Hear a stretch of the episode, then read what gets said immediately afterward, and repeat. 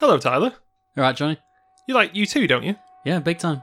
Then you might like The Invisible Band by Travis.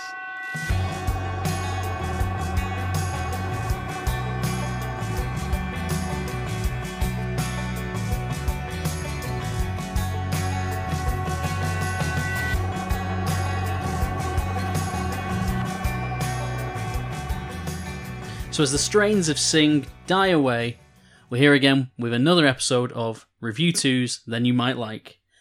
This time, it's The Invisible Band by Travis. This is an album that Jonny actually chose this week. So, Jonny's going to educate me because even before the last seven days, Yep. um, although I owned Invisible Band, I it's, I feel like this is a band that I- I'm discovering for the first time in a lot of ways, and then Hmm. I'm going through watching various live shows, and I'm finding songs that I'd completely forgotten about, Yeah. but were huge hits at the time, both Yeah. before and after this album. Well, they've sort of become a little bit like the Invisible Band, if that's not too sort of cliche, because I think they have dropped out the public consciousness. And I think a lot of people might think, Travis, that's a weird choice to do on this. That Surely there's bigger names to do. But at the time, it's hard to understate that Travis were a enormous band. And I think this follows on really well. I'm talking about 2000 ish, follows on really well from the Coldplay episode, our first one, Parachutes, because Coldplay sort of snuck in and usurped Travis. Um, They've got a quote from uh, from Matt Collar, and he basically says that next to Coldplay, no other band was as successful in disseminating post Britpop in the early 2000s as this Scottish four piece.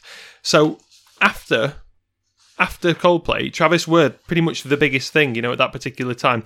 They had a huge popularity that stretched across a lot of different groups.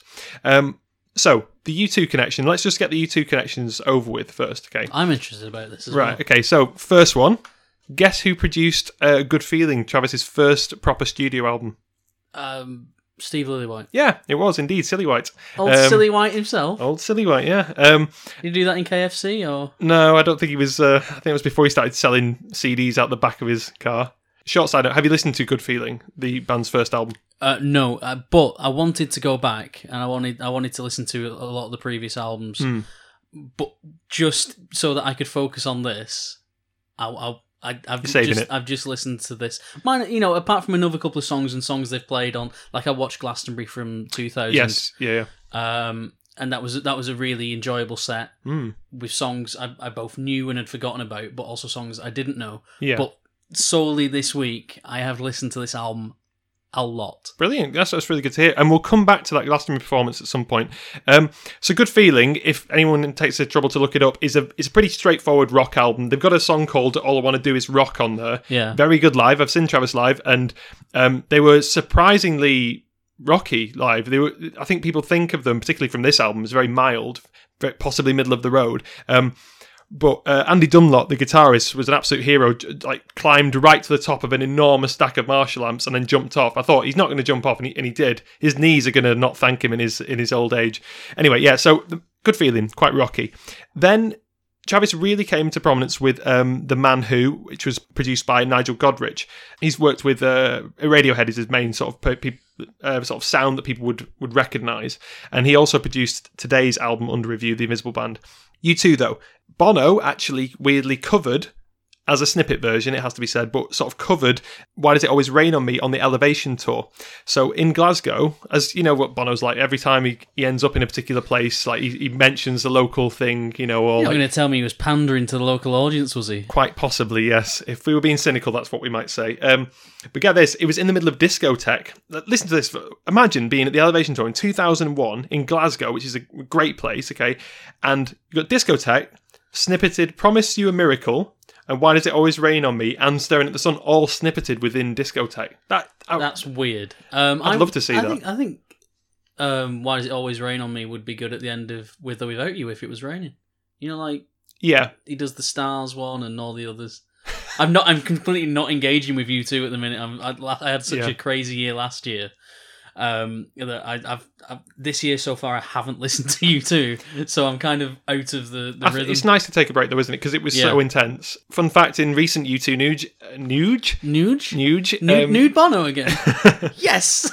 How your mind works is strange to me. Um, anyway, speaking of strange minds, uh, Edge has just sculpted a, a zebra. He's created a sculpture of a zebra. Is it wearing a hat? I can show you if you want.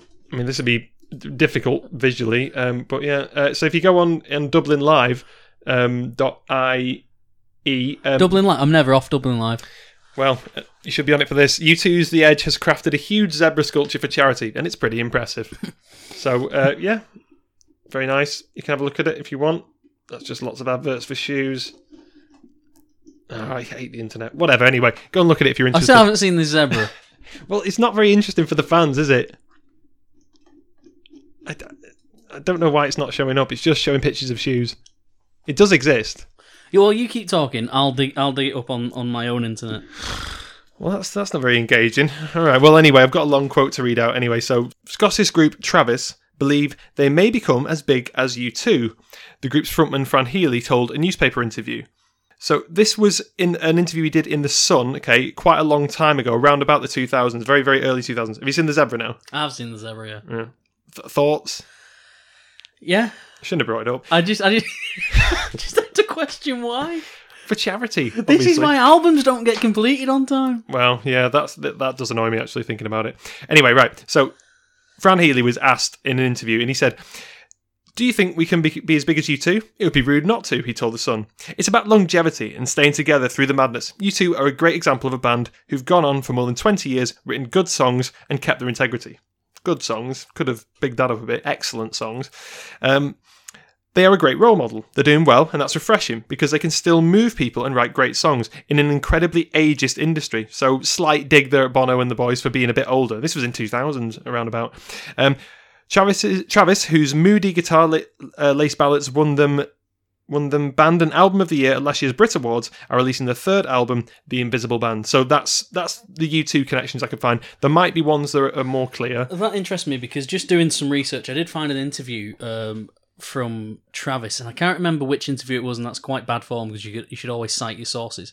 But um, in the interview from '99, they were saying how they they just started to make a name for themselves in in America.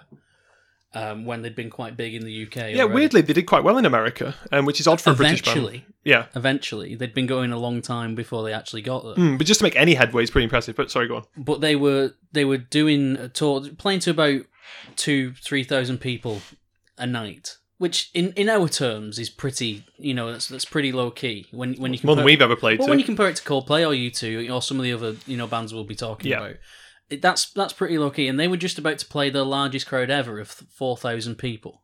And they they were saying we don't want to be the kind of band that you know just just does stadiums all the time.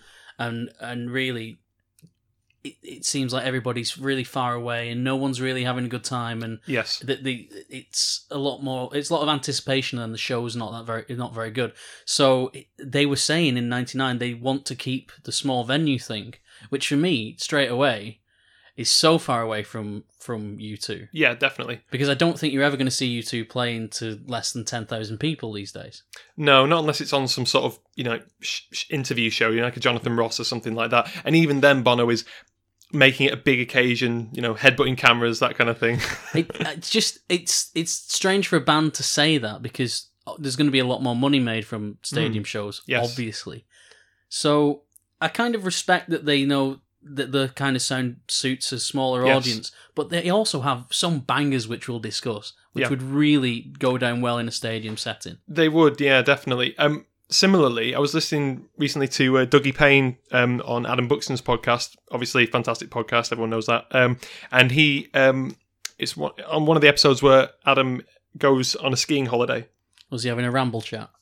Uh, it was, yeah, basically, yeah. okay. Um, and they were rambling up the side of a mountain um, on a ski lift, and Dougie was talking to him about that particular time. Um, and he does mention that Coldplay came in and kind of really got enormous, sort of off the back of their sound. Really, he kind of said in so many words, I would agree. yeah, that they kind of nicked their sound really. But then Dougie went on to say, which I completely agree with. Um, Coldplay started to magpie different things. So whatever was in fashion at the time, bit of U2 from over here, bit of Arcade Fire from over there, um, and they would play to their strengths. Now, I don't think that's cynical. I think that's just what Chris Martin does. I think he's like, oh, I like that. I'll do something similar myself. I mean, and U2 have done that a lot, haven't they? Yeah, it's about time Chris Martin had a, uh nickname. Magpie Martin. Magpie Martin. Good. Um, yeah, or a criminal Chris, as you could say if he was being if you've been oh, cynical because he's stealing ideas. Anyway, um, Call the police. so they said, or Dougie said in that particular thing, like uh, he knew that that wasn't really the way that Travis were going to go. Pretty much echoing what you're saying there. I think they have remained a band that's quite intimate, that gets on very, very well with its fans. Um, on a weird little junket that I watched on YouTube today um, about Travis in America, they said how they, they were having lots of, they would take the guitars with them to every radio interview, that they wanted to do things that were more radio than web focused. And this was in the very early days of the internet because they wanted to always have a connection to the fans. Um, so I, I think that's a really that's a good idea. Um, but anyway, who are Travis? Let, let us let I want to know. I don't know who Dougie is. Well, um, let's let's just clarify things now. Disclaimer: just like I think we're gonna have to do for every single episode, we don't know that much about the bands on this particular series. I know nothing about Travis. Well, I I know very little. I, I'm, It's your job to teach me. well, I don't know that much about them to be honest, but I'll, I'll give you the Wikipedia like kind of like brief brief kind of intro to them. So, Scottish band formed in Glasgow in 1990. I think they went through a lot of different personnel changes very early on, and then solidified to the core members, which Fran Healy, which is a, Fran. it's a Black Books reference for anyone who uh, who uh, who watches Black Books. Yeah, um, I don't think many people will get that, but the ones who ones who do will enjoy it. Um, so Fran Healy, who's the singer, rhythm guitar, Dougie Payne, who's a bassist and backing vocals, and he's he's my favourite member. I think he just seems like a really nice guy. Uh, Andy Dunlop, guitar, banjo. Bit of backing vocals every now and then, and Neil Primrose, the drummer. The band's name, I didn't know this until I looked it up on Wikipedia, comes from the Harry Dean Stanton character Travis Henderson from the film Paris, Texas. I've never seen that film, so no idea. Never heard of it, mate. Yeah, I remember there was a lad in our year actually whose whose real name was Robert, but um, he had a one of those Hoxton fins, you know, the haircut that that Fran had that was sort of popular. It's like a weird Mohican. Yes, yeah. Yeah, he had one of those, and he was known as Travis throughout, or Trav, for I think four years of his uh, secondary high school career, purely on the basis of this one haircut. So he's the subject of bullying, really. No, he enjoyed it, Ah. and he, he he he he himself enjoyed somewhat of a cult status because of this haircut. He was seen as somewhat of a, a you know a, a free thinker, I believe. I tried to come up with my own nickname in high school. It never caught on. What was that? Is it wait? Is it radio friendly? Yeah. All right, go on then. What is it? Why, why would I come up with my own nickname that isn't radio friendly? it's sort of thing you do at that age. right, I know that in your head you have this this name now Hmm. that you that you think Oh, I would. So what? What no, were no, you thinking? no, of? no. I genuinely didn't think of anything, and even if I had, I wouldn't say it. But I no. hadn't. But can you not clean it up? Uh, no, my my main recollection of you at that particular time is you had a T-shirt that said the rat on it, and I thought Oh, the rat you can't ignore. That was a great T-shirt. I remember it just said the rat, and I was like, why does Tyler wear a T-shirt with the rat written on it? no, anyway, it was the rat you can't ignore. It was bought from Jack and Jones in about 2006. hmm. right. Well, come on. Tell me what, what's this nickname so we can get back to My Travis. nickname was Range. Range. Range. Could you pot around there on a Sunday afternoon and pick up some uh, lumber and some? Uh, No, because uh, I was a big fan of Lord of the Rings and I wanted a nickname like Strider. Ah. And Why not Ranger then? so I got a, I got a, a, th- a, a thesaurus out. It's easy you know, for me you've, to say. you've, you've actually uh, you've slipped on that word before actually on this very podcast. Oh, Yeah. all right. I got a thesaurus out. There you go. Yep. And um, just, probably just looked up stride, and range was one of the options. And I, I thought range that'll work. Well, No one ever called me range. what a strange thing to do. Um, right. So the band um, was widely claimed by the media as having paved the way for other bands such as Keane. Where are they now? And uh, we're not doing Keane. Uh, and Coldplay, uh, who who would go on to achieve worldwide success throughout the 2000s. Uh, and the band's the man who the 1999 album, which has got "Why Does It Always Rain on Me," is I think it's difficult to, to argue between this one and that one as which is the bigger album.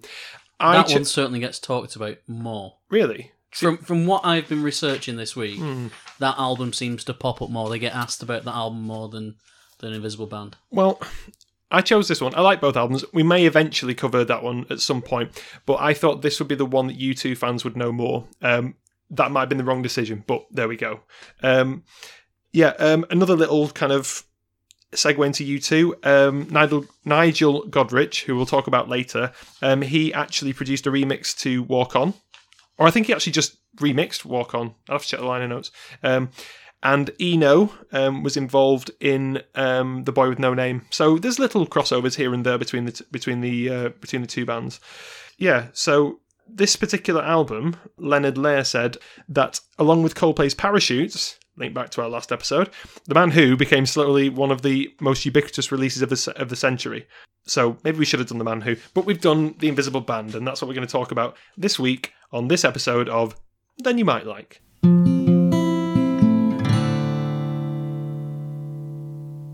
Okay, Tyler, hit me with the top 10 from when The Invisible Band by Travis was released. What date was that on the on the release? The release date. Oh, wait, June the 11th, 2001. Okay, so here we go with the top 10. In at number 10, down three this week, it's Sing by Travis. Right. Uh, num- in at number 9, Close to You by Marti Pellow. in at number 8, down two places, All Rise by Blue. Hmm. Number 7, Don't Stop Moving by S Club 7. That's a new entry. Uh, number 6, Romeo by Basement Jaxx, also a new entry. Number 5, Another Day in Paradise by Brandy and Ray J. This is taking me right back to high school, this. Carry on. Number 4, Here and Now, You'll Be Sorry by Steps, also a new entry. Uh, number 3, We Come One by Faithless. Tune. Number 2, Do You Really Like It by DJ Pied Piper, non mover. Hmm, maybe it should. And number 1, holding the top spot for another week, is Angel by Shaggy.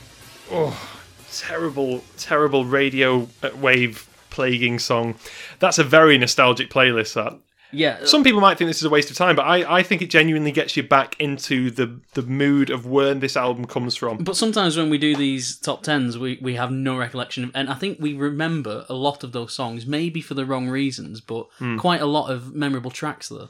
Yeah, definitely, certainly more than last time, um, and very sugary. I think like that that whole And top nice ten. that Sing is in there as well. Yes, yeah, yeah, very very um, appropriate. So Travis have got a bit of a reputation as like Coldplay, I guess, and U2 as being a bit middle of the road, a bit vanilla um, in some people's eyes. I obviously don't think that. I think because Travis have been more more under the radar, Hmm. than those bands have been a bit quieter, Yes, then they don't suffer from that as much.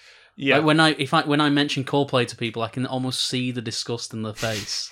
yes. When yes. you mention Travis to people, there's, there's more of an interest.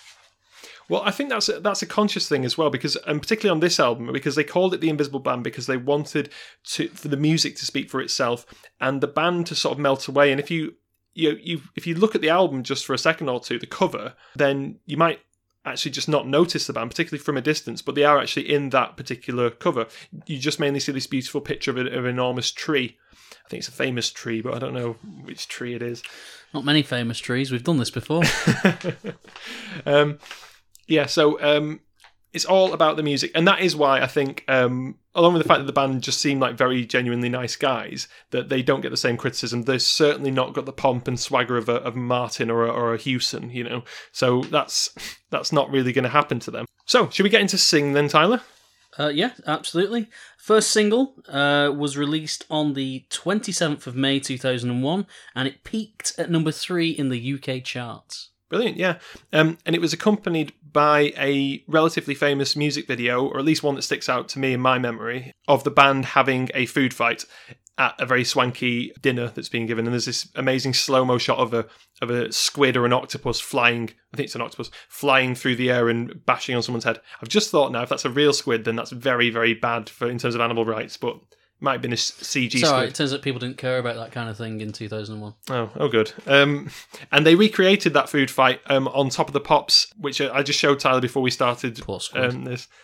Luckily, uh, the squid or octopus wasn't wasn't there actually. Um, but yeah, I, I, and I think that really shows. It's a very difficult video to find. I had to go on some sort of Russian site to watch the video of the top of the pops thing. Really? Send me the link. right. Anyway, so I had to go on there anyway, and um, yeah, it's it's very fun. They give the crowd lots of um, streamers, and the and the three members of the band all stick like custard pies into. Um, Fran's face, who and he stri- like sort of carries on heroically singing the song. It's it's brilliant, and it, it sort of sums up the band for me. Um, and I think it's a sort of open-hearted qualities. That's the, the the sort of adjective that I would keep coming back to. Again, when I was listening to this album, Travis are a very open-hearted band, and that in itself deserves credit. There's no artifice here. There's no sort of like Bono shades on, you know, behind the mask or um, MacPhisto kind of or MacPhisto kind of, you know, duality here. This it feels like this is a very very personal band who are very open, and this song is about that really. I, I like I do like the glam aspects of, of rock and roll. Oh yeah, obviously. but it doesn't suit some bands, and I would I would hate uh, I would hate a band to begrudgingly walk on stage in you know platforms or lame suits Yes. and makeup. So it, it it does work for Travis. But what this song took me back to is a a time in my life when I was uh, younger. And uh, my parents in summer would occasionally palm me off on a, onto a family who lived up the road, um, and they sang in the car, all of them, like mum, dad, child. They they would sing along to the radio, and this was foreign to me because I'd Yeah. I'd never experienced this. My my family just didn't do that. I do it, Mm. probably much to the chagrin now, but Mm. um, this was the first time I'd experienced singing along to the radio in a car. Were they any good? Yeah, it was all right. A Brimful of Asha was a was a Oh, big hit, and they're they're all going for it. And uh, and so this song, I remember singing this in a car. I don't know where, and I don't know if it's a false memory because I think when this came out, maybe maybe we were still going on those little caravan excursions Hmm. when this song came out. But it reminded me of that time, Yeah. and it was it was kind of an enlightening for me Yes. that that's such a, and it is obviously a, pop, a popular pastime for people when when they're driving and and now I can't really imagine not singing in the car beats conversation any day of the week so um Very appropriate that it was this particular song as well, which is about the you, life doesn't really mean anything unless you're going to sing along the journey. You know. yeah and you and it is it is one of those songs you know that that you could it was unifying because this this family that I was going on a holiday with they were singing to Hmm. To songs like this and it works and even now you want you listen to sing and you do want to sing along it's very hummable very Hmm. singable uh, it's very hooky it just grabs you from the very start Yes. And it's a good it's a good way to start the album, which is why I've put it on the start of this podcast as well.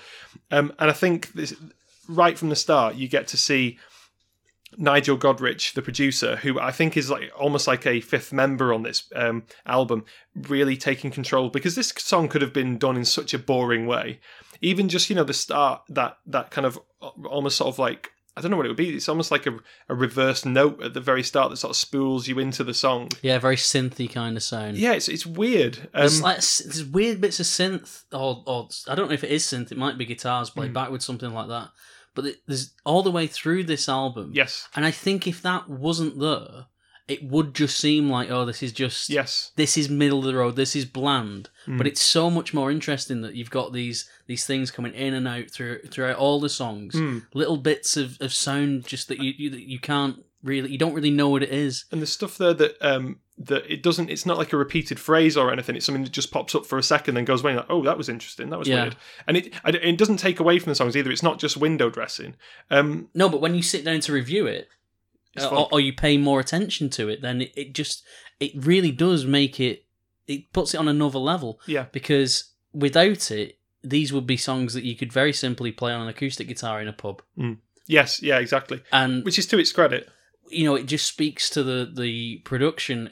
They're much harder to replicate with those those little bits. It's not quite Travis without those. No, and those things would be left on as well for the. Like, I, what I really like is I remember on the listening to this on the radio for the first time. They would have that little bit, probably shortened, but it would still be there because it was such an integral part of the song. It wasn't like, oh, let's cut that off for the radio edit 'cause it's rubbish. It was it was on there as far as I can remember.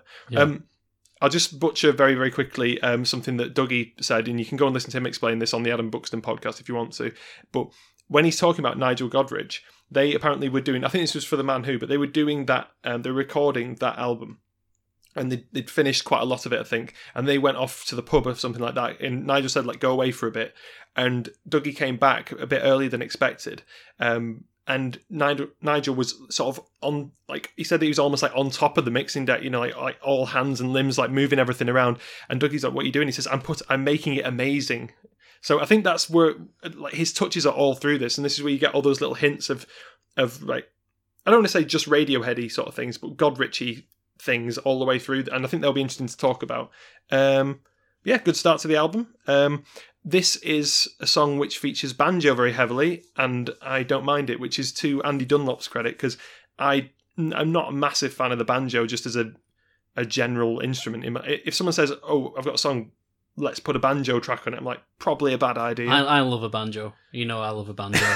um, and it, when I when I was listening to it, and I was like, "Oh, is that a banjo, or is it just a, a guitar made to sound like a banjo?" oh, it's definitely a banjo. and I, so it gets a, an even bigger thumbs up from me because a banjo these days is a drastically underused instrument. Mm, I think it's used about as much as it should be. By cowboys sitting around campfires and by Andy Dunlop on appropriate tracks. Um, okay. so- Really, really happy way to start an album. Yes. Really good. although there is a If you if you're sat at home and you've never listened to this album, or if you're on the bus and you've never listened to this album, and you want to, you know, you just you're gonna put it on, this really will get you into this album. Hmm. It really will just any reservations you had will disappear within the the the three and a half minutes that this song lasts. And, and even though we're saying it's happy, there are some sort of hints of like melancholy kind of bits on this as well. Um, like he just he talks about you know he does sound quite wistful in the in the chorus, and he's talking about um, nothing seems to be going right, all that kind of thing, and that's why the chorus is so uplifting because you've had the slight sort of dip in the verse in terms of mood. Like the the the verse has got a lot of stuff about you know being cold and lost and that kind of thing. But there's throughout the album, the, there's, there's the general feeling like, yeah, sometimes life's going to be pretty bad. Sometimes you're not going to be having a good time. But don't worry, you're not the only one going through it. You're not the only one that's ever been through it. You know, and then this this song, it, it kind of unifies people and go, you know Hmm. what, I'm going to survive this. I'm going to be okay. Yeah, because we can all sing together. That's that's a takeout I, I took from the ho- the album in, in general. Yeah, I think that is a, a persistent theme, and this is a. I think it does hang together as an album as well. It's it's an album of songs. Maybe some shouldn't have made the cut, but we'll, we'll get to that later on. Um, so I think the next song, "Dear Diary," is an interesting turn. I like it, but it's always, and I remember this even at the time when I very first listened to this. I've always thought, what a weird place for this song, track listing wise. It Mhm. interrupts a run of absolute big numbers. You know, as far as Travis get big numbers, you know, like the, these, you know, sing, side, pipe dreams, massive songs, and it's just weird that you've got Dear Diary there. yeah, it does sound like it should be way further back in the album. Yeah, but is that good or bad? I, I can't tell. Um, I think it's bad. Right. Um, I think this should be further into the album, but also if it was further into the album, I mean, it's track two, and I'd skip it. Mm. It's it's it's not a good. You listened to it this time, though, didn't you? I, I listened to it a few times, and I have been skipping it the last few days because it just it doesn't. I don't feel it offers me that much. I, I feel like I, I want if I'm going to listen to this album, I want to listen to this album for songs like "Sing" and "Side" and "Pipe Dreams" Mm. uh, and others that we'll talk about. This really ruins my groove. It really it, it it's a thorn in the side for me. This this album. The side. Um, Thorn before side. Um, anyway, so I think, and apologies to Travis fans, because I think we're going to probably come across in the same way that that we we as U2 fans we would probably talk about all the deep cuts and then people were very surprised like wait they don't really like Pride very much I think that's going to happen so if you're a Travis fan you're probably tearing your hair out thinking like oh Dear Diary is an amazing song Yeah. I, I like it I think it's a good song I just think it may And we're not opposed to listening to, you know, deep cuts. We just don't know them. yeah exactly. We've spent an indecent amount of time in our lives listening to U2. yes And so naturally we've not gone as deeply into other bands that perhaps we should have done. Yes. And if you are here because you like those other bands, check out review two, the uh, the previous things. Go go way back to the uh, the album reviews because we did a lot of other stuff. Um, Dear Diary, I think I like the lyrics though. The the lyrics are interesting. Dear Diary, what is wrong with me? I think that's you know because I'm fine in between. I'm fine between the lines. It's almost like he's he's okay when he's writing. He's okay when he's either writing or in lines of music, that kind of thing. But then in general, he doesn't feel full and correct. I don't know. I didn't know if it was a reference to drug use. Possibly. I don't. They don't strike me as a very druggy band. No, but it was the 90s. Well, the 2000s here, unless he's reflecting on the 90s. Yeah, but they, they had to write it beforehand. I, yeah, I guess. I mean, it's, it's it's a pointless distinction, isn't it? Um, but this this is a, an interesting conversation. I like the idea of a conversation with yourself as a song. It's just it's it's very reflective, and the production is very reflective as well. It's very very low key. He's very close to the mic. Um, so yeah, I don't know. It's atmospheric, but then why is it right here at the start? I don't know. I, I it's weird. I don't know if I like it or not that it's so that the track listing is, is sticking out so much to me here. Um, yeah, Yeah, I, I, there's not a lot I can say about Dear Diary. Um, it's not it's not terrible. It's two minutes fifty seven. It it just there are better songs on the album, Mm. and and it is a weird placing because you're gonna you're gonna buy this, and say if you bought it at the time, and the, the singles were uh, Sing, Side, and Flowers in the Window, uh, all fairly upbeat songs. And then track number two is this. You're gonna wonder what you've bought a little bit. well, maybe that was to head off at the pass any kind of just lazy criticism that like oh they're just a, a big band uh, you know big reverby band with very like very airy sort of like but ultimately not very deep hits maybe they were like oh well we'll put in a sort of deeper quirkier more radiohead style produced song at the start Having said that, though, the success of the Man Who mm-hmm. may play into it. So maybe you know more people more people are expected to buy this because the Man Who was such a success. Mm. So maybe they know what they're getting. Well, on the Man Who, and I'll just I'll just double check, but on the Man Who, um, there is a song called "The Fear," and I'll just check I believe that that one was also track two. Yes, so so you've got "Writing to Reach You," which is obviously a very famous song, and um, "As You Are" in "Driftwood" following. It's almost actually the very a very similar pattern of having four big songs. Well, sorry, three big twelve songs. tracks. First three albums, twelve tracks, as well. Yeah, So maybe maybe they are in kind of a, a a routine. pattern. yeah. Yeah.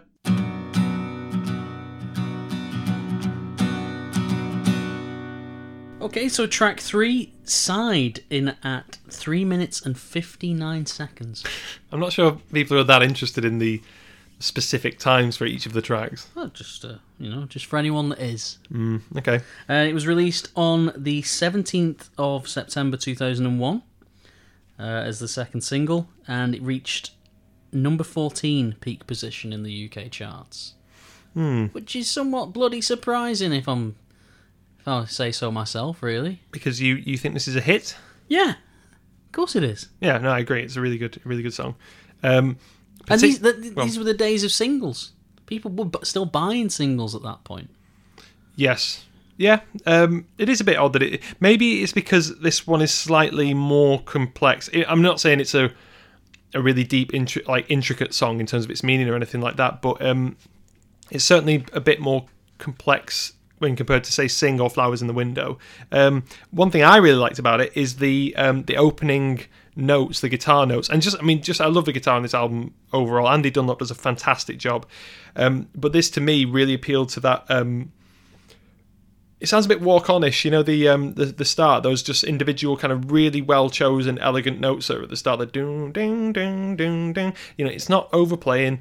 There's no note there that that, that has been you know put in just for the sake of it, basically. And then when the chorus hits, the guitar like I don't want to be too sort of poetic, but it's like a waterfall of sound. It's Yeah, it just it just completely it completely builds from the start. There's no messing around involved in this song. Hmm. It's just, it's this is a single through and through. yes, it is. It really there is. was there was would never have been a conversation like oh well should we release side as a single or should hmm. we not you know it it was this was definitely written to be a single a side. an A side single yes uh, very edge sounding guitar Yep. uh, mainly through the chorus and uh, rocky slash jangly uh, all these guitar technical terms that I'm picking up That, that to be honest though, that is the term that always gets bandied around with with U2, with um what's his face Peter Buck from REM yeah and uh, and Johnny Brooklyn, a jangly kind of you know sound. I, I don't know if it's the best term really. I mean they're not the Byrds. No, but, well, I was saying like it's more edgy in the chorus and more rocky and jangly in the um, in the verse. Hmm. Um, very positive lyrics. well. Just remember, the grass is always greener on the other side. That neighbour's got a new car that you want to drive. Time's running out. We want to stay alive. I like this has become our new bit, just reading lyrics out of context. Um, there are, I mean, yeah, there are there are very positive bits in this, but also like he he, talk, he, life is a major and a minor key. Tyler, I think you're forgetting. Yeah. You can tell I've just loaded up the uh, the lyrics here. Um, we all live under the same sky, positive. We all will live, positive. We all will die, negative. So there's like a, a balance of different things there. I think I think all the way through this album, people just say, "Oh, Travis are just very fun, happy band." There is melancholy that's threaded all the way through it, which works. Yeah. Um, there's um, a lovely beep kind of sound towards the end. In the bridge bit, Yeah. as in yeah, yeah, And boop, boop, boop. And I just love again- that. It's like a signal being sent out to space. Yeah, It's like a, the, the power of positivity being sent out. Like good vibes, people. Good vibe. Hey, you on Mars? Good vibes. Venus? Good vibes. And that's just what I thought. I, I thought of this every every time there's that synthy thing coming in and out. It just to me, it's like space. This song is being broadcast out to people to to connect people, I suppose. Yeah, I mean, uh, and it, it, it's a very, it's got very universal themes, hasn't it? About you know, the fact that the, the circle only has one side. I don't know what that means, um, but it seems like a very universal kind of theme. We all live, we all will die. These are, considering it how intimate Dear Diary has been. This is big, you know, and it's got a big sound which fits. Yeah. Um, also, Dougie, he is a very active bass bassist. Basically, I think Guy Berryman could take a couple of lessons off Dougie, to be honest, because just if you even if you, think you know this song really well, just re-listen and only focus on the bass. It, it does so much, and it's not overplaying either at all. It really makes it. It really. Um, develop some of the counter melody, melodies that are going on in there. So just have a listen because Dougie deserves a round of applause for this this song. Yeah. It's just a great song, isn't it? Mm, yeah, I think we're, yeah, I think there's not really much more we can say about it. No. On to number four, Pipe Dreams. Yes, this might be my favourite Travis song. Uh, what at four minutes six seconds? Yep. I've got five seconds here. Someone's contradicting you online here, Tyler. Well, they're, they're wrong. Um, I, I've, I've, this is one of those songs that is just so unskippable for me. It's like a bit like one of those films that you see and you think, oh, I'm, I'm going to settle down and watch all of this, you know, um, like Shawshank Redemption or The Great Escape or something like that. It's just like I'm going to definitely watch all of this. This I've never skipped this song because it's just so well put together. Um, I was learning how to play it the other week on, on guitar, singing it quite badly as well. Um, and we've not really talked about Fran's voice very much. Fran.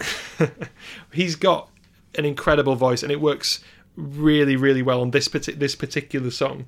Um, the, his there's no one who phrases words like he does. Like for example, on this when he says "What had you heard," he stretches that word "heard" out in such a interesting way. Yeah. It's and you know we were talking about Chris Martin last week on um, the parachutes episode, and we sort of disagreed about his brittle falsetto. This is another incredibly. I say this is even more unique the way he sings, and phrases particular songs. Yeah, it's very memorable, and I was actually trying to think of uh, what uh, what effects are on his voice. Very occasionally, it sounds like he's got the kind of effect you know when it makes you sound like you you're singing through uh, like a wireless radio.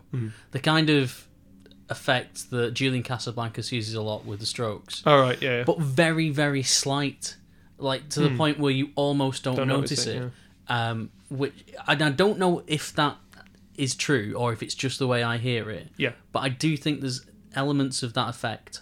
Whereas Casablancas, I mean, I, I like him. Or Yeah. Ca- Casablancas, Casablanca's thing. yeah. Anyway, I, I I really like the Strokes, um, but I think he uses it to make up for the fact that naturally he's not got a strong voice. It's a, I mean, they're quite a raspy band, or at least they, they were in those days. The He Strokes, was alright on Instant Crush. Yeah, no, he's, he's very good there, but I think that's when he's got settled. I mean, early Strokes is very rough vocally speaking. Yeah, I think. Uh, yeah, I think there. Are, and that's a great it's- sound. I think it's stylistic for the Strokes now. yeah, exactly. Whereas, it's but, the sound, isn't it? but I mean, Fran has got an undeniably Yeah, he's got a very good beautiful voice on this, and Yeah. I think this song is where it comes through really well. Um, the guitars are almost kind of um, are almost again. I mean, it's going to be a cliche, I guess, to say that they're edgy, but they are edgy. Almost a bit similar to um, the sound on Shiver that um, that um, Coldplay had. Um, Well, in terms of the lyrics, it's it, to me it sounded like somebody that's just been dumped by text. Yeah, I think there's a lot of. I think I don't know about this, and um, again, Travis fans probably shouting at the podcast. I was going to say radio then, um, whatever app they're using. Um, but it does sound like Fran's been through some sort of breakup on this album quite recently. Yeah. There's a lot of songs that sound uh, like resignation or just sadness at, at, at something that's ended.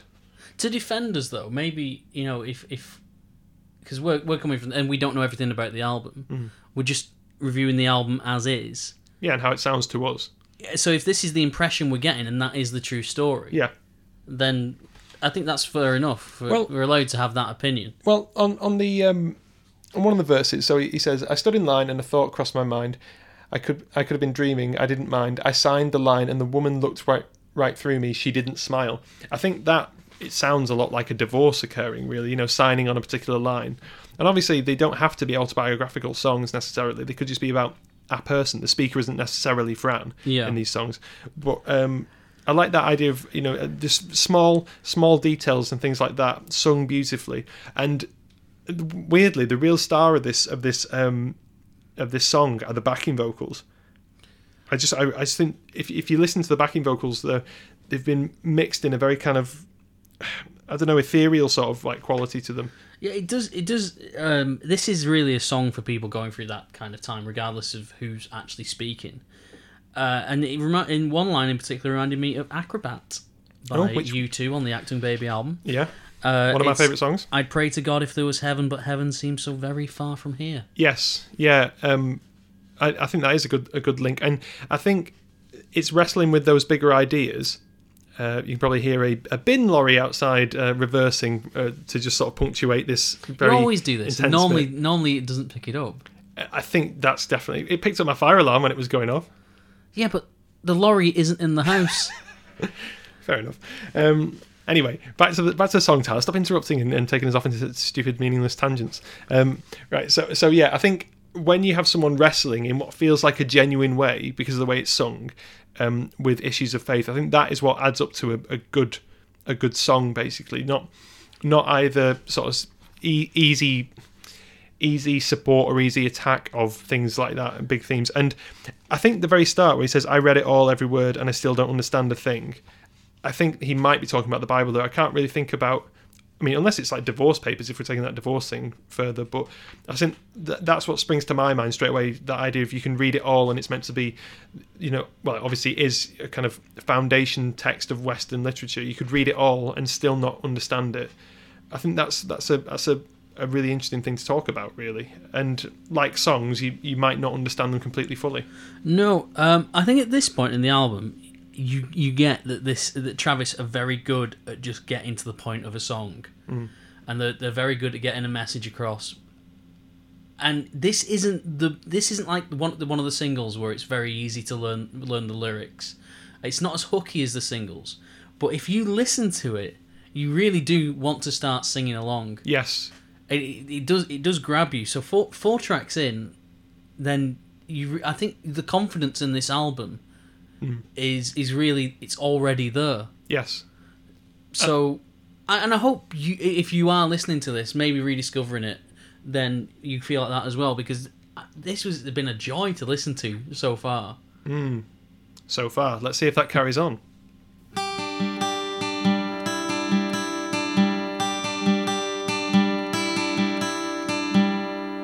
So, Flowers in the Window.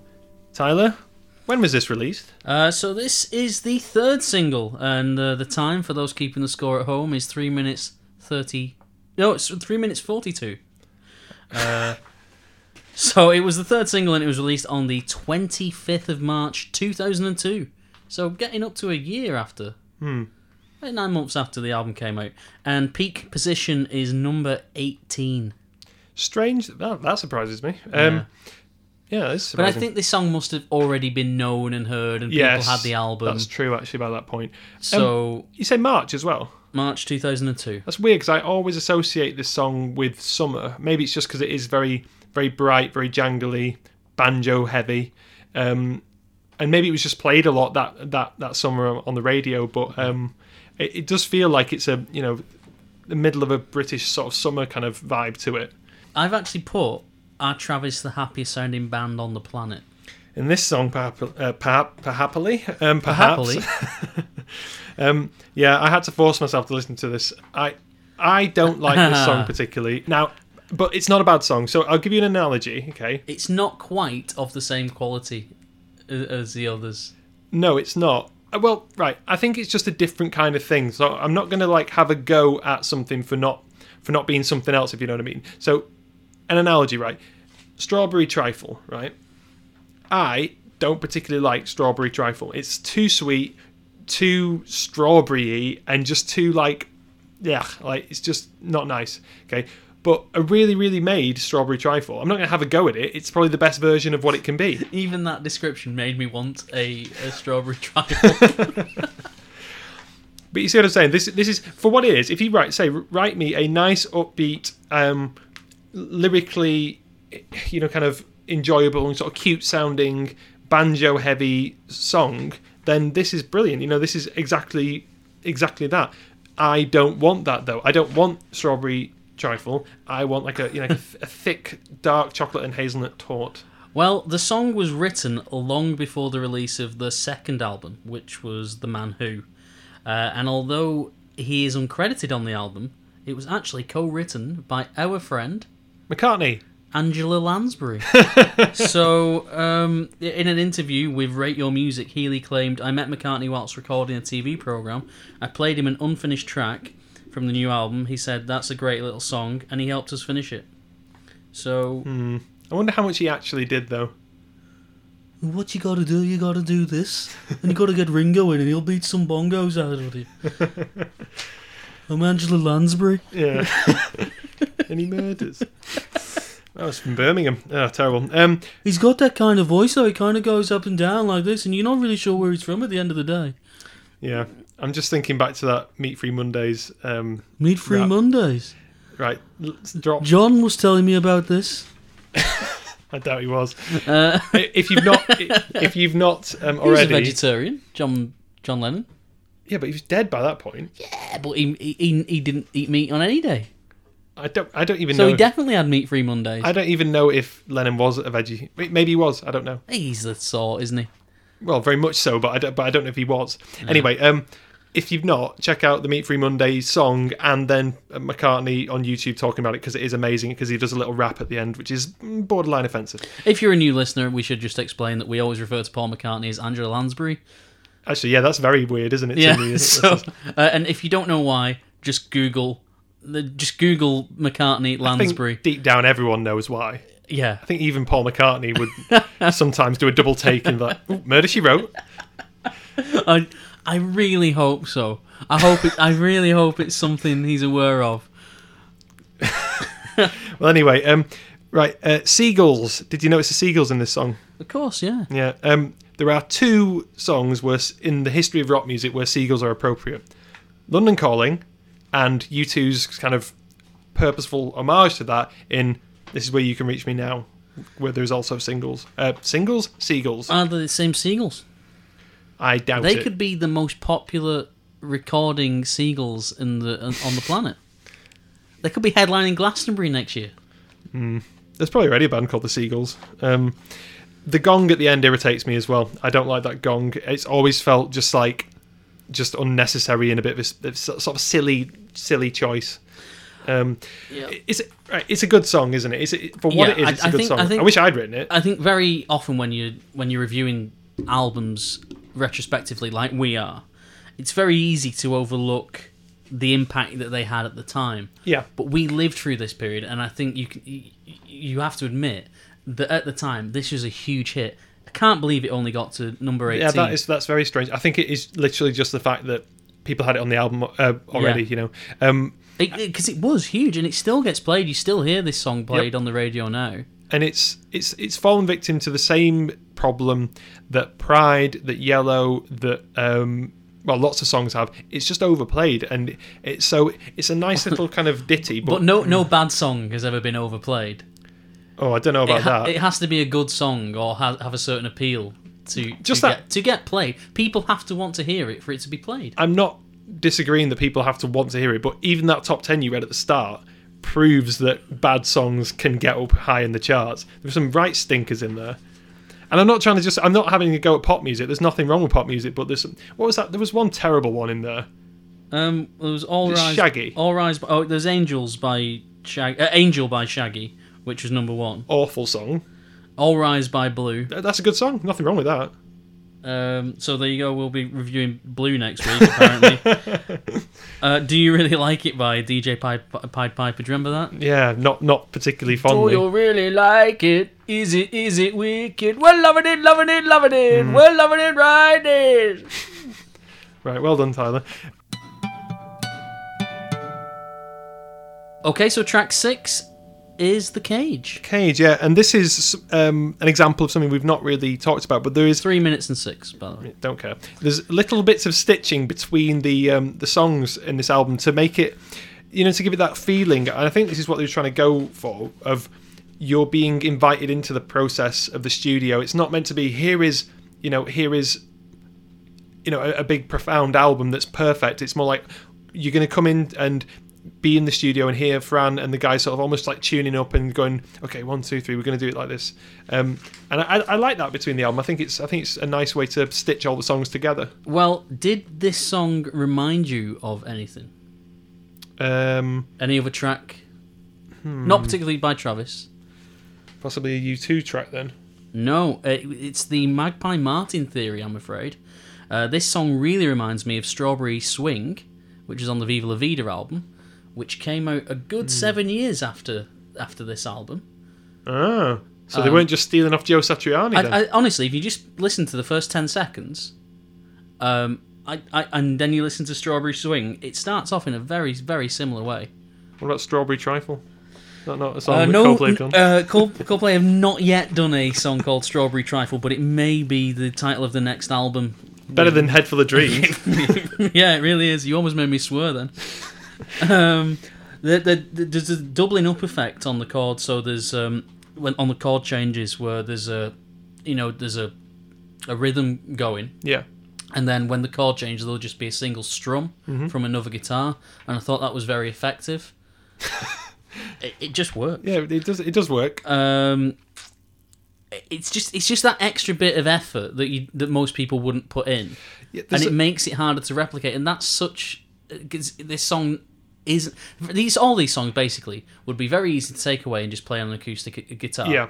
but And to actually. Mm. play them properly, you you need a full band to do Yeah, it. and I, th- I think there's things. Another thing that's a bit like that is the guitar in the second verse. It's very odd, but it's very intriguing sound. I really like it. I think. I think. Um, I think that's that's something that does, as you were saying, make this different from just an acoustic album. Really. Um, I also think that this is a like a lot of the songs on this album. It's kind of sneaky this song because if you just have it on in the background, it's it's just very nice, very nice sounding. I'm not suggesting for a moment it's background music, but it's one of those sneaky songs that if you had recently broken up with someone, this could absolutely ambush you. This song and really make you incredibly sad.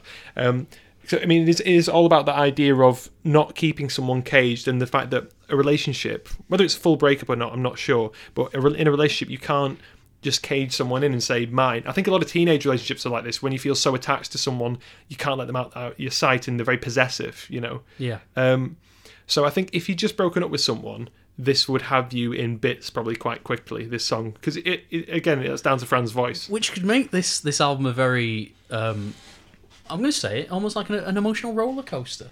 Oh, Did you come up with that phrase yourself, Tyler? Uh, I think I did. wow, you're like William Shakespeare. Um, so yeah, I don't think this is an essential song, but if you've not heard it in a while, it might just catch you by surprise. Um, I I think this needs to be on the album. Um, do you mean essential to the album? Uh, yeah, it's it's you know it, it's kind of, in many ways it's just there, but I I've listened to this um, album a lot on heavy rotation this week. Yeah. and I've kind of been up and down with with this this track itself, but it, I think it is a good song. It's certainly nowhere near skip territory like Dear Diary is. Um, but I, again, I think there's a there's a lot of hope in here. Some things are, some things are just meant to happen. Some things are just going to happen. Uh, the lyrics, uh, in, "An empty cage is all I've got." Because when your bird has flown away, she was never meant to stay. Oh, keep her cage would just delay. uh, Oh, to keep her cage would just delay the spring. To keep her cage would just delay the spring. Yeah, that's the lyrics that I sort of like highlighted and came back to. I mean, it's a, it's a nice, it's a very nice, elegant sort of idea.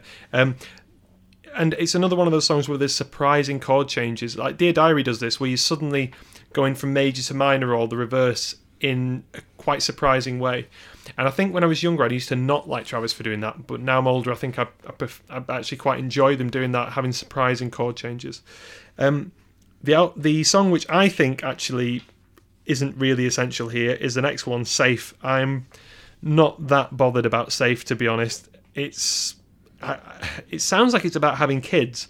It's talking about someone being tucked away and about feeling safe and and I don't think this song is about anything. um, I was listening to an interview uh, with Fran Healy, and it was on RockEcho.com's Rockers uh, Rockers Block. And now that's a song, uh, uh, uh, um, a, a little show, probably about six to ten minutes long. They get an artist on and they um, play the first, I think, three seconds of a song, and they have to guess which song. It's always their songs, Yeah. but they have to guess which song it is. yes. And uh, on that, Fran said, "I really hate that song. uh, it was it's one of those songs where I think, shh, it right. yeah. Okay. that well, that's not swearing, is it? Basically, they had eleven tracks, and he was just playing something in the studio and very quickly wrote "Safe." I think that can happen as well. Once once people sort of in the sort of white heat of creating a song at its early life, before you've reflected on it very much and thought, is this actually a good song? You can all pile in and be like, right, I'll put the drum track down, I'll do the bass, you know, let's oh, could we do this? And it is very unnecessary. This song. Um, the reason I'm, I'm saying about that is, uh, you know, the thing about kids is he's saying, um, um, I'm not afraid of anything they've got to say, and you're okay because you're tucked away.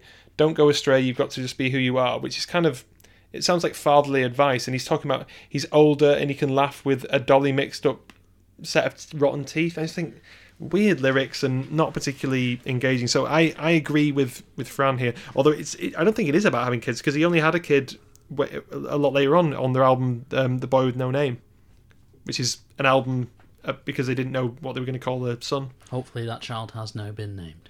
i think it's called clay so yeah interesting right um Um, it, there's a there's a part of this song, um, and it it's uh, and I feel safe. I feel so brave, and I'm not afraid of anything they've got to say. Now at that point, every time it got to that point in the song, I was thinking, God, that reminds me of something. That melody's familiar. What is it? And it was only on the way here that I realised it's I am the Walrus, the Cuckoo Cuckoo bit. Mm, you can see kind of. I, I, w- I wouldn't be knocking down Fran Healy's door if I was Macca saying like you know No, but it's just it, it reminded me so much that I knew it reminded me of something. yeah yeah and then it then the penny dropped of what it was. No, I don't think he's I don't think he's stolen it, and I, and I think if he's just written it in a hurry, it's it's completely innocent. yeah it's quite kind of just sort of very by the numbers kind of songwriting in terms of melody that I mean this is from someone who has obviously never written a song as good as any of these songs but you know that, that to me reviewing it that's what I feel um, at that bit the one interesting thing in the song is that Dunlop's guitars get a lot more kind of brave so to speak when he says you know I feel so brave so It basically builds to that line, Yeah. and then that's it. Well, more or less, yeah. I mean, it, it's it's interesting, but it's completely unnecessarily put on the album. It doesn't need to be on the album. In summary, I wish the lyrics were better. Um, the melody's good and the instrumental's good, but it's just uh, it's it. I think you can tell it was written in a rush. Um, but even Fran himself doesn't like it. So No, no. Well, I'm not, I'm not going to disagree with um, with the man himself. uh, that track was four minutes twenty three. By the way. Great. Right. Follow the light. I think when this song comes on, I remember just it being like, oh, good, we're on firmer ground now. We're back to something that's a bit more like the start of the album here. This has a very um, U2 vibe, I would say, to it. It could have been, you know, it, I think if they'd given it to U2, um, it has like they, they might have played it. You know, it's it's something a bit like Flower Childish to it. I think. Um, Yeah, I just put "Take My Money" for, the, for this song. I think this really could have been a single. I think it could have been a contender if they needed needed another one. Uh, really, really strong start to the song, and it, it makes you wish you would you were driving down like a you know a national speed limit country lane, cocktail in your hand, sunglasses on, 22 year old beauty sat next to you on the seat, Travis in the back of the car playing along, maybe maybe Macca in a sidecar. You know that that, that kind of feeling. Well, speaking of Did sidecars, you get that as well? no. Speaking of sidecars, you shouldn't have a cocktail in your hand if you don't. I mean, a virgin cocktail. It's a fantasy, Jonny. Travis are in the back. Yeah, but why would you break the law? The rest of that image is uh, completely Yeah. my everyday normal life. Yeah, I bet it is. Well, don't don't drink and drive. right. Um. Yeah. No, I, it, it's very good for, for that kind of thing. And I think this is, if you were a religious person, this would be a good sort of alternate hymn. You know, if you were looking for something, to, you know, beyond the sort of dreary hymns that can often get sung, um, I think this this could be a very symbolic song for you. You know, because of all the you know follow the light. It's pretty obvious that kind of stuff. Um, not that I'm saying it's a particularly. I don't think it's particularly you know consciously religious, but it could be. No, I think there's a few examples on, on the album that, that have religious leanings, if even if they're not Yeah, but then outright religious. any any any reference to, to sort of light and and the way and the path is obviously going to be sort of dominated by that anyway. I felt like this was really succinct as well. Like I think I, I feel like it could have gone on longer. This is the one time that I actually care how long the track was. Oh, how the tables have turned! Go on then, It's, so how uh, long is it? It's three minutes nine seconds. Yeah, it doesn't need to be any longer than that. I would say. I mean, But could, with, could with a time like that, it does. It says single to me that. Yes. Yeah. I think they're a band that consciously write singles and consciously write album tracks. Well, their the single collection that came out, I don't know, probably about ten years ago. Maybe, I might be getting that wrong, but around about that long ago. Um, that's a very strong collection because they are a, a good singles band, you know. So, yeah, I think I think you're right with that. Um, I think by this point, though, I think they, they did the right thing by releasing the ones that they did release. You know, does that make sense? Uh, on to track nine now, the last train. Yeah, I'm always confused by this because um, the song that we're going to review later on, Humpty Dumpty Love Song, that has got what I would consider a very sort of like train sound effect at the start. The percussion's going like it goes like ch ch ch ch ch. It's very Oh, right. chuggy, you know. So I always confuse this one like last train. Wait, that's the train. No, it isn't. uh, You know, and it just confuses me. Um. Anyway, yeah, this one to me is almost like the sort of the exit, so to speak, like the song off the Joshua Tree that's got kind of a real darkness that stands out to it. You've gone a very different way with this song than I have. Well- But continue. Well, for me, I mean, this one is is very very bleak and dark. Rain on the brain. Um, oh, and then he references flowers in your window, which is which is interesting, self-referential. But later on, he says, um, "Here's what I'm going to do. I'm going to buy a gun. I'm going to shoot everything, everyone, and then I'm coming for you because it was you that drove me to. This could be the last train." It's a very melancholy song, very black in lots of places and dark in its in its kind of in its themes and and, and he, I love the fact that he says, "I'm going to shoot everything, everyone." He doesn't just say, "I'm going to shoot everyone." He says everything. Like so, you imagine it's, it's such a mad idea because you'd literally be firing the gun at inanimate objects, and I think that that's what gives this song a real edge. And it actually reminds me of um, of an album they would come to do later on called Twelve Memories, which is I mean, and if you look at the cover of that compared to this. There's no more of a stark kind of comparison between the two. It's very, very dark that album, um, and I, I actually think it's really underrated. That album. Uh, well, this song reminded me of a band we both like called Mew. Yes, yeah, yeah. It really, it, I feel like I could have placed it on one one of the last two albums, either Plus Minus or. God, what was the last one called? Last one. Last Mew album. Uh, uh, visuals. Visuals. Right. Stupid name. Yeah. Um, Oh, I mean, if any of you are listening, then sorry. yeah. Sorry, sorry, Jonas. I'll uh, no doubt meet you in Manchester again. It was it was very nice to meet them. I've met, I've met them guys. twice now. Okay, Uh, I've. I've got everyone's uh, everyone's autograph, but Silas. I mean, That's the drummer, by the way. yeah, I was going to say not many people know about this. We will do No. Mew eventually, um, but Yeah. it's going to be a long way down the road, I believe. Um, I really, really like this. Is track nine of a twelve-track album, and you get a new sound. This is a, a sound we've not heard so far on the album. As you said, it's a darker tone, and the bass, the bass line is almost it's very jazz club kind of. I, I, I wouldn't be surprised if this was- this was played on a double bass actually. Yeah, possibly. Um, a, a very seductive synth in there as well. It's all just very kind of yeah sultry, really, isn't it? It was it was just it was a bit of a surprise to get that so late in the album.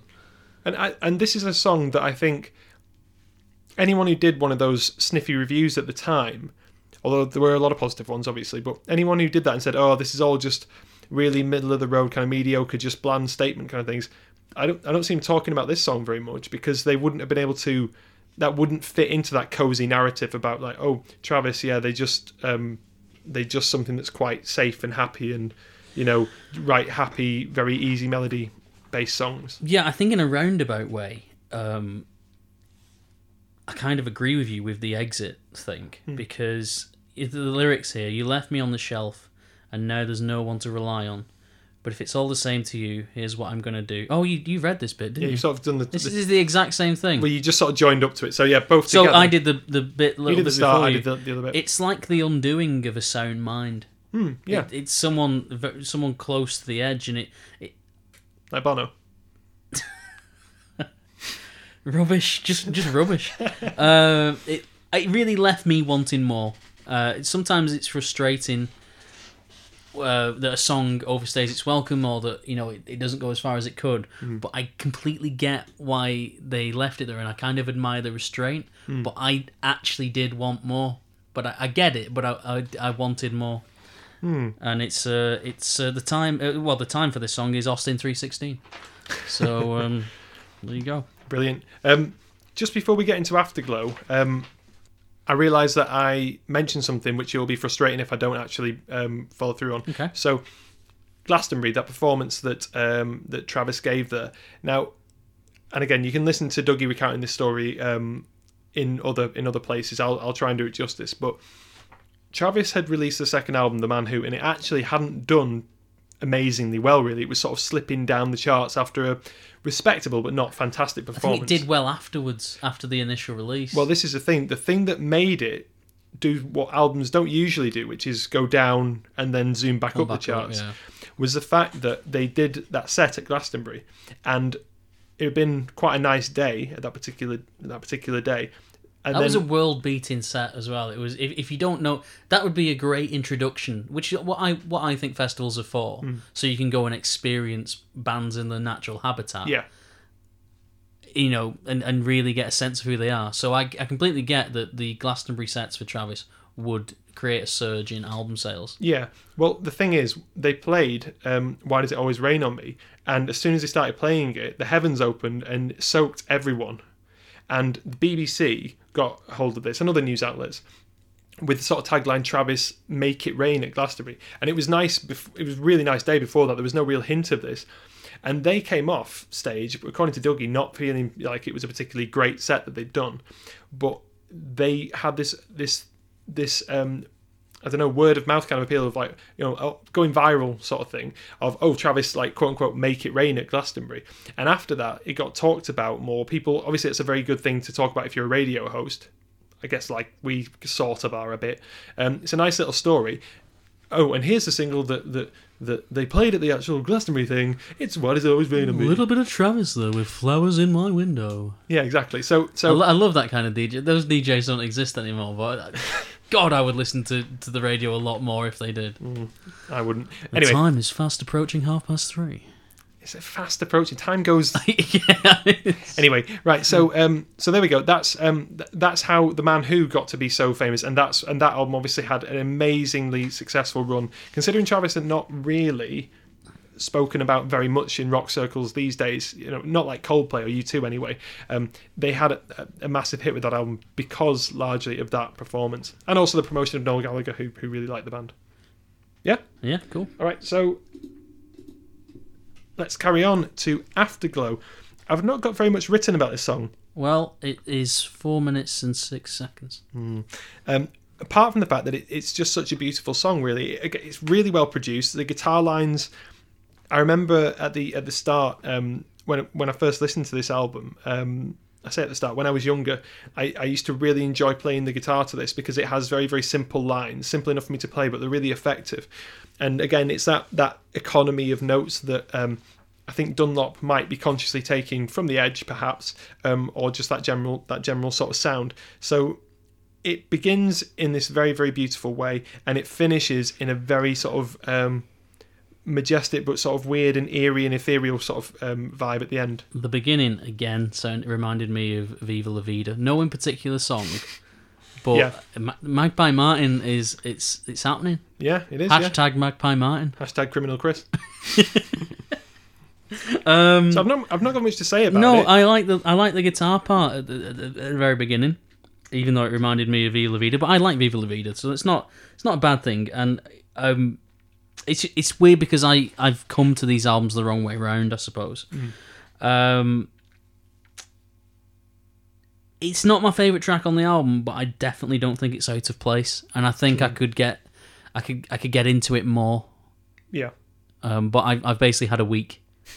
Yeah, I mean, I mean, it's also quite nice to have a song that is pretty much unabashedly happy on this album, particularly after Last Train. It's uh, sequencing, apart from the misstep or rather odd choice of Dear Diary. Where would you put good. Dear Diary then? Because we're coming to the end now, and and I honestly. I honestly think it were no matter where that that track was, it would have me turning off or, or skipping. I think it would be if it was a B side, it would be a really you know it'd be a B side that people would come back to again and again Yeah. because it's interesting and quirky. The fact that I've thought about the track listing of that song for this many years kind of suggests to me that it does belong to go where it is. You know, but it's interesting and that's it's a talking point. Um, but unlike Last Train, which is very very downbeat, this one, I mean, opening opening lyrics are feeling myself all the time, all the time, feeling all, feeling all right. Uh, taking a while, raising a smile, raising a smile makes it all worthwhile. So it's you know it's very unabashedly positive, really, um, and that fits. And I just I always love the outro of this song, um, where again Godrich is coming into his own and making the song just seem really huge. It's almost like the band do fade away, and it's just the voices that are remaining. It's beautiful. Yeah, I feel like I felt like at this point that I was really with the album till till the end.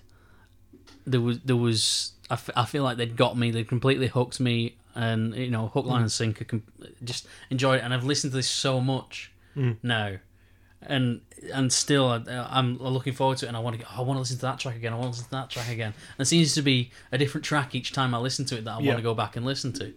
Um, so after Afterglow, I, re- I really liked. Again, I didn't think it was the best song, but I really didn't mind listening to it.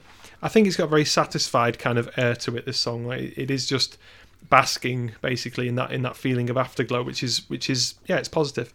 Unfortunately, then we come to indefinitely, which Good news though, it doesn't last indefinitely. It's only three minutes fifty three seconds long. well, that's too long for me. Um, this is very very just it languishes this song way too much, and I- feel that the melodies are way too predictable. Really, I think this is one of the only songs where you can feel all of the different changes and chords coming round the corner far too easily. And weirdly, I've put here it's got a um, a Paul McCartney vibe to it, which uh, which usually would be a good thing, but is not in this song, in my in my humble opinion.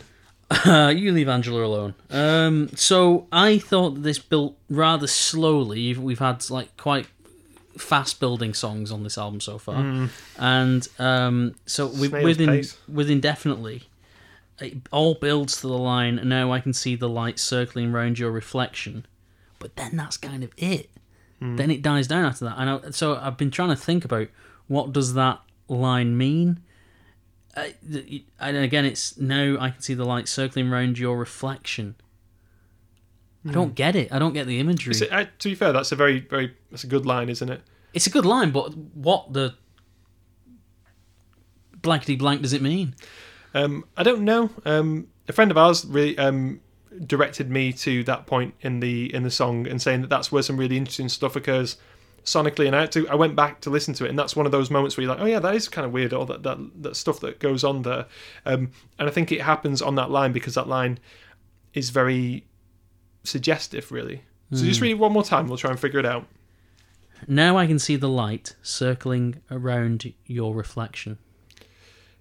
It, I mean, it seems almost sort of angelic as a as a kind of image, doesn't Yeah, it? it's but it's the reflection. Like to see, I, I was thinking like that, like because when you can see the Renaissance paintings and they've all all got the halo behind them. Yes, yeah. but it's Um, the reflection, isn't And it? And I was also thinking a guy waking up in hospital and there's a doctor looking over him. You know, they've always got that light, you know, shining on, or, or a dentist. yeah. Um, but I, I, I really don't know what it means. I can't figure it out. Maybe it's maybe it's um, And it's the reflection bit that throws me because I feel like I, I okay, I've got the imagery there, but it, throwing in the reflection thing.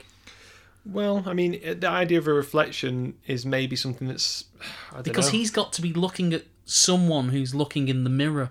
yeah, and with a, and there is a light source of some sort, It's just physics lesson.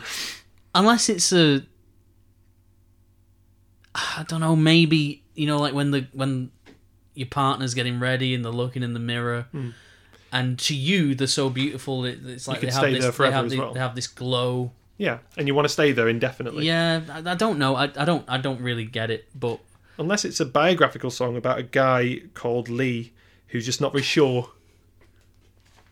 indefinitely. If you know, or if you or if you well, don't yeah, if if you know what it means, just just let us know because that's going to annoy me till the end of time. I think, and Well, I think I think it's meant. To, I don't have think to write Fran a letter. I don't think there is a conscious, you know, well, maybe there is a conscious meaning behind it, but I think it is just meant to be suggestive. And it, I mean, and we've talked about it enough. So, um, should we move on to Mr. Dumpty? Yeah, the Humpty Dumpty song, final track at five minutes two seconds. Humpty Dumpty love song. Humpty Dumpty love song. Yeah, that bloody alarm gets me every single time. It Got me this time as well. Yeah, I was like, like- what's going on? Always looking around, like have, have I set an alarm on something? And there's and you can. It's a very um, again. It's one of those behind the behind the kind of curtain moment where you can hear sort of Fran's voice and well, it's Yeah. more like his breath actually. Oh, it's really it's very close to the microphone, Yeah. and it's quite kind of intimate. It is like he's singing directly at you. Mm. So it starts with like a Radio Four sort of show or something. It's been very well recorded. Um, The way uh, it's just that's got to be the worst title for a song ever. Well, it becomes rather appropriate later on, doesn't it? Well, Because yeah, it makes about sense, needing but- the glue.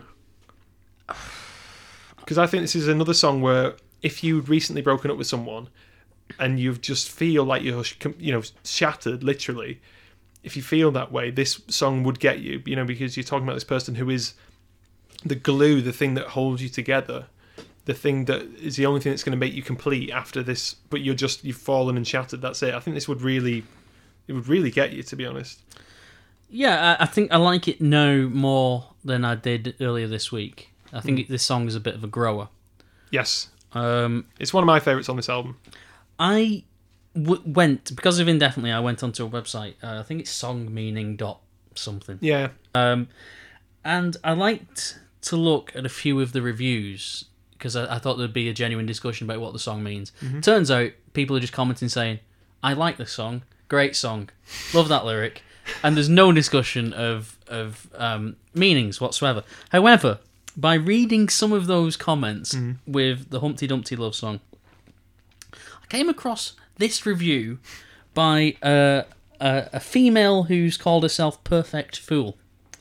how do you know it's a female? Does that become apparent in the comment? Yes, it does. Yeah. Right. Okay. Um, uh, so this this was left in 2005. Uh, so I, re- I, I kind of really want to track this girl down. Might be a listener. So here here we go. Doubt it. This song really means a lot to me. I listened to it when my best friend and I fell out. It was a big hoorah about her stealing the, this guy off me, and I was really hurt by them both. I sort of found myself shoved out and alone.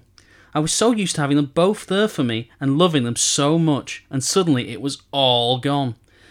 This especially relates to my friend because Travis was our thing. We went through a phase of being totally enthralled by them, and quite rightly so, rock on. So I sat many times on bus journeys listening to this song and crying because the lyrics really related to how I was feeling. The song still gets me now, as my best friend and I still don't talk. Nor do I and the guy that was stolen. Bad, bad situation. So I'm not. I'm not. I'm laughing at your performance. I felt like she was in the room. Um, not the co- the comment. It's very sad that that happened. Um, but yeah, well, that's what I've been saying. How old do you think that that that girl was? It sounds like the sort of thing, as I said before. Like it sounds like a teenage. It's, it's a teenager, isn't it? yeah, yeah, exactly. and it made me think like the the stuff you put online pre Facebook on on a site like this, Hmm. It's still there 14 years later, and she won't know that. But Well, it's yeah. that it's that She won't have thought about it. It's that kind of like emotional bile that real. it's really funny funny to go back to, but. It's like the, in the innocent days of the internet where you Hmm. just don't realize that that's literally going to be there So forever. yes. Um, but I mean, it's it's it's heartfelt, isn't it? I mean, and I think we've all got those sorts of songs where we tie to those particular memories. So I think uh, well done. her. Hopefully, it was cathartic for her. I think so. Yeah. Uh, so there we go. That was the album uh, in The Invisible Band by Travis. Um, do you have some critical performance information for us? How how did the album fare? Well, I've kind of been referencing it throughout. Um, about it, it got a fair share of it got very positive reviews overall. If it was if it's you know the first thing that I would say is positive, very positive reviews, and it, it sold very very well. Um, so Maddy Costa from the Guardian um, said that Travis said that they're a fantastic band for ordinary people. So I think Travis, as we said before, they're into this thing of they like being a band for just regular people, really.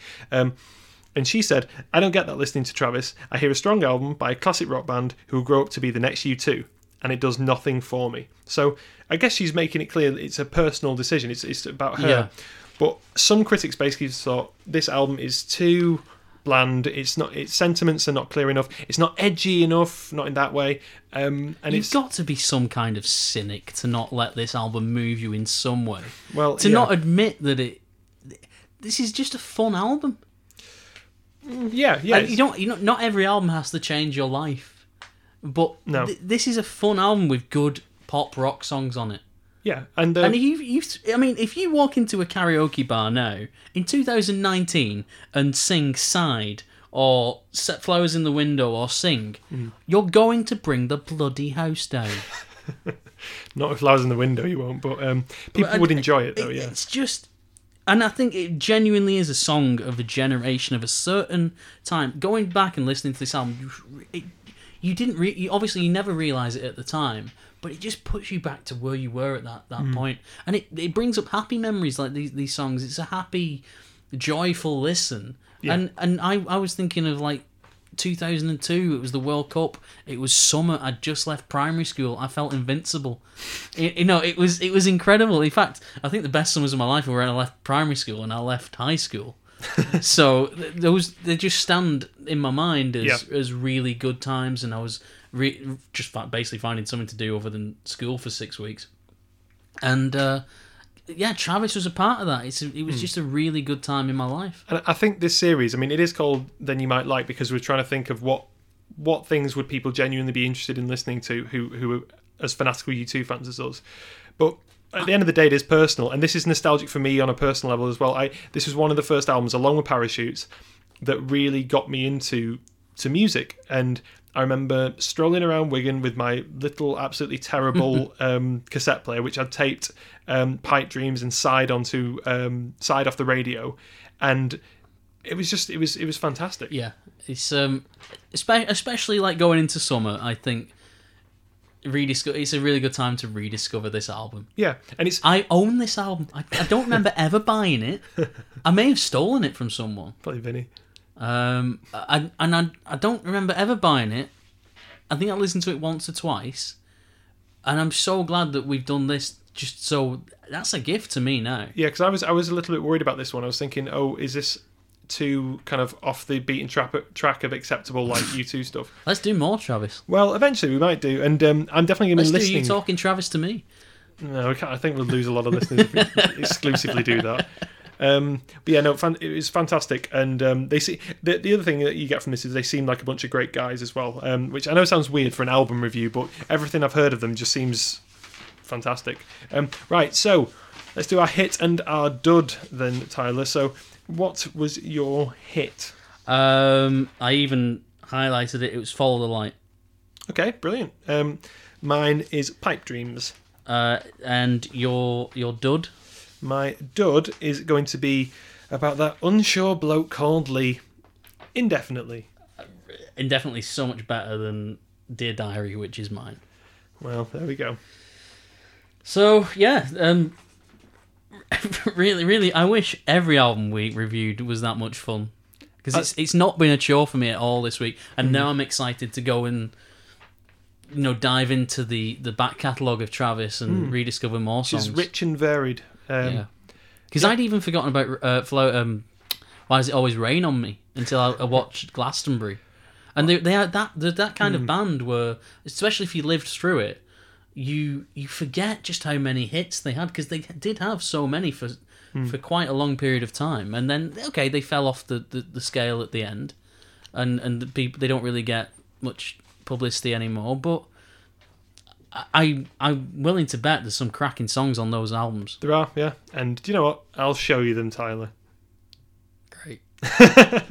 But we're gonna have to leave it there then listeners um do get in touch contact details are at the end if you've got a recommendation for an album that you want us to cover on uh then you might like then send it to us we are recording these um Well in advance. yeah well in advance um so it might take a while to get around to stuff but we always like feedback we always like ideas and We always like listening to new music, even if we don't review it. yeah that's true as well so Any Send us that. suggestions? Yeah. Have you? Uh, are there any songs that you've been listening to lately that you really quite like? i've had that INXS song stuck in my head and now it's going to be stuck in my head for another week Tear us apart. No, no, no, not that one. Um, one, of, one of my kind. That one. All right. Is that what it's called? Yeah. Just the intro riff to that. Bow, bow, bow. Bow. Yeah, that's just been going round and round in my head, but not the song. Just that. Just, just, just that. that. Just over and over again. It's like a asylum in here, like but in an INXS one. I like the song, but I can't get that riff out of my head. What are we doing next week? Uh, I don't know. It's your choice next week. So what? What do you want to do? Um, I uh, I'll give you two choices then. Uh, we either do INXS, it? Is It Spinning Your Head, Right. or Manic Street Preachers. Which Manics album? You pick. I'd like to do the one with La Tristessa on it. Well, that could be done. Let's leave this a mystery till next week, and then the fans will have to tune in, and it might not even be either of those. I'd like to give a shout out to Dead Man Fall, also from Scotland.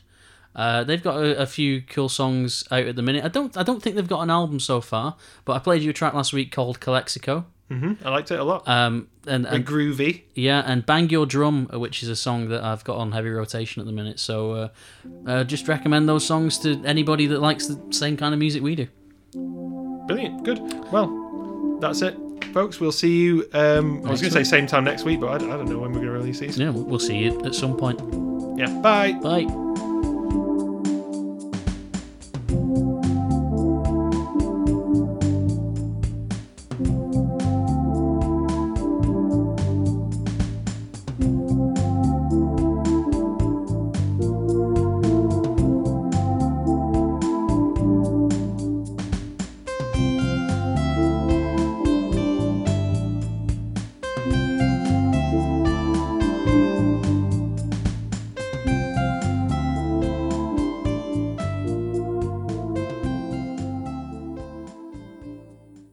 Hi there, thanks for listening to the show.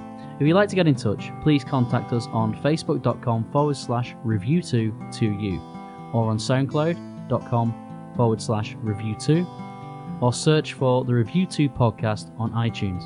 You can also email us at review2contact at gmail.com. Please like, comment, and subscribe. Thank you. The Invisible Band by Travis. I sound a bit too partridgey.